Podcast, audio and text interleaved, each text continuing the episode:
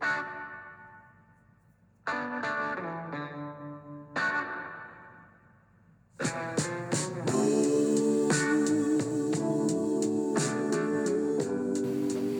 afternoon and welcome to the Marcus Today End of Day Report. My name is Henry Jennings. It is Wednesday, the 23rd of August, and as usual, with all the information contained in this report, it is general advice only, so please do your own research.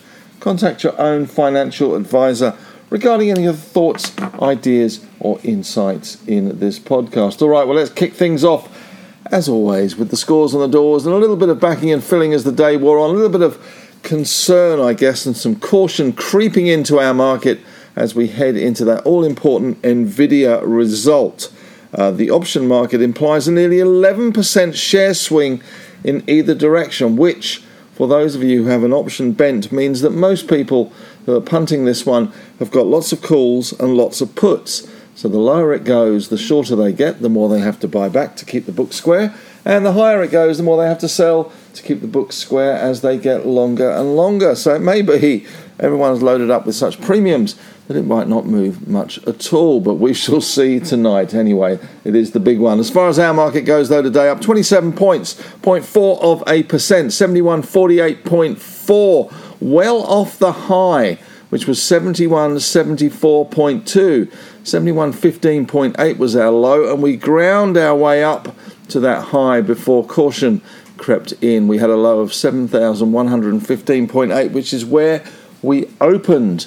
So that was slightly easier from the previous low. That was down around seven points from last night's close, but we grind and ground our way back up and did pretty well today. It was a day, once again, chock full of results, but it was a day dominated by the two big sectors in our market, which put on some good gains. It was the banking sector doing well. CBA up 0.8. Westpac bouncing back nicely. Brokers warming to that result, it appears. 1.3%. ANZ up 0.6 of a percent. So the big bank basket up 0.8 of a percent today to $173.08. Macquarie still struggling for any kind of traction, down 0.6 of a percent. Insurers doing better though. QBE up 1.5, Suncorp up 1.3, and IAG up 1.8. Medibank Public up 0.6 of a percent as well. So not a bad day for those insurance stocks. But uh, we did see a little bit of a mixed bag in terms of the fund management business. Uh, in, we had um, Netwealth down 3% on their results today. We saw also Magellan falling 8%, but that is ex dividend and ex special dividend AMP down 2.4% as well uh, today. So uh, that wasn't adding to the positives in our market. Little Reap Petites, uh, they had a bit of a negative day today. And we saw those under some pressure. Goodman Group down 0.3, Scentre Group down 1.5, Vicinity down 1.1 there. In other industrials, uh, Telstra fell 1.2%. The healthcare sector remains very unpeachy at the moment. We have CSL down another 0.4, ResMed down 1.5, Sonic down 0.7, and Cochlear falling on deaf ears today, down 0.6 of a percent. But other industrials uh, were in the green today. We saw Wesfarmers up 1.2, Woolies having a good result today, 3.5% better, showing a clean pair of heels to Coles, which was down 0.4 of a percent. Aristocrat up 0.4, and Computershare up 0.7 of a percent. But we did see the tech sector get pretty massacred today. Uh, the Alltech index was down 1.8%. Why was it massacred? WiseTech results came out, something we talked about a week or so ago in my takedown. Uh, right to take some profits in WiseTech. Well, it was down 19.6% today. They raised the dividend, but margins squeezed and earnings missed not a market to disappoint in. So they fell 19.6% today. Xero held up relatively well, 0.25% down. REA Group down 0.3 of a percent. Looking across to the resources, well, it was iron ore stocks making the charge today. Rio up 2.4%, Fortescue up 2.5%, and BHP up nearly 2%. Lithium stocks didn't want to be completely left out, but I have to say not that inspiring to be honest. Pilbara up 1%, and Liontown up 0.7. Mineral Resources up 2.8%. Iluka had a bit of a nasty old day today. Uh, they were down 11.3% today. AWC as well, down nearly 5% today. So not good news for them. But we did see gold miners slightly better. Northern Star up 1.1. Oil and gas stocks eased back. Woodside, a few broker downgrades coming through in Woodside, 1.2% down. Santos numbers out today. Always a disappointment, I'm afraid. Santos down 1% there. In corporate news today, we did have some big numbers out. Woolies proving they're much better than Coles. Domino's, well, they fell not like Domino's downwards, but by Domino's upwards. Don is good. Uh, talked about job cuts and no price increases as it recaptures the burger market, apparently, up 11.8% today. APA is in a trading halt. They're raising 750 million bucks, 690 in a placement, and 60 bucks, uh, 60 million bucks rather, in a SPP to buy the Alinta Pilbara assets.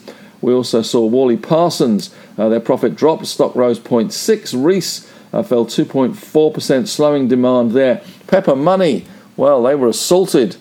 Sorry, that was terrible. Salted today, uh, they fell hard, down 14.2% on their numbers as well. So, not good news for Pepper. Economic news today, we saw Australian services PMI falling to 46.7. I'm not sure anyone knows what PMI is anyway. And Asia markets mixed again today. And just give you the, um, the current prices coming out of Asia. We have uh, Tokyo up 0.5, Hang Seng up 0.7, China down 0.8 of a percent.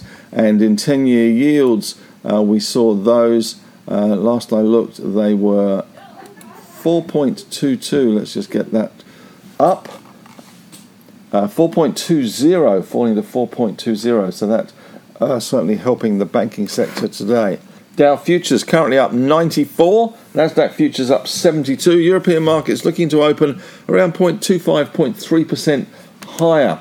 In the winners for Grinners today, let's run through a few of those in the box seats. Well, the big winner today was Macmillan Shakespeare. In fact, the whole uh, salary packaging sector doing very well. SG Fleet also doing well today. Macmillan up 13%, SG Fleet up 7.8%.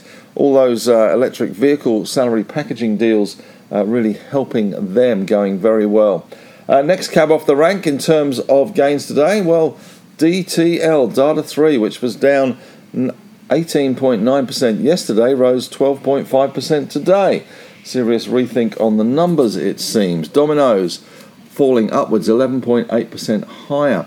IEL, IDP Education, was up 9.5% today on 2 million shares. Latin Resources also doing well today, up 9.8% today. Only 3 cents, but we'll take it. 19 million shares traded there. Monadelphous also doing well, 6.6% higher on 507,000 shares. In the losers' corner, well, the biggest loser we've already spoken about, WiseTech Global. 20% fall today, 3 million shares traded. Pepper, Money, assaulted and battered, down 14.2%, 808,000 shares traded. Iluka, down 11.3%. There was a cut to the dividend there as well. Nanosonics, having a nasty old day today. Uh, that fell away quite considerably. Uh, they were down 8.9%. Uh, so it looks like the bottom has fallen out of Nanosonics at the moment. Uh, we did get those results yesterday, and we have seen broker downgrades for Nanosonics there. Never one that I'm a particular fan of, but anyway, that was uh, nasty there today.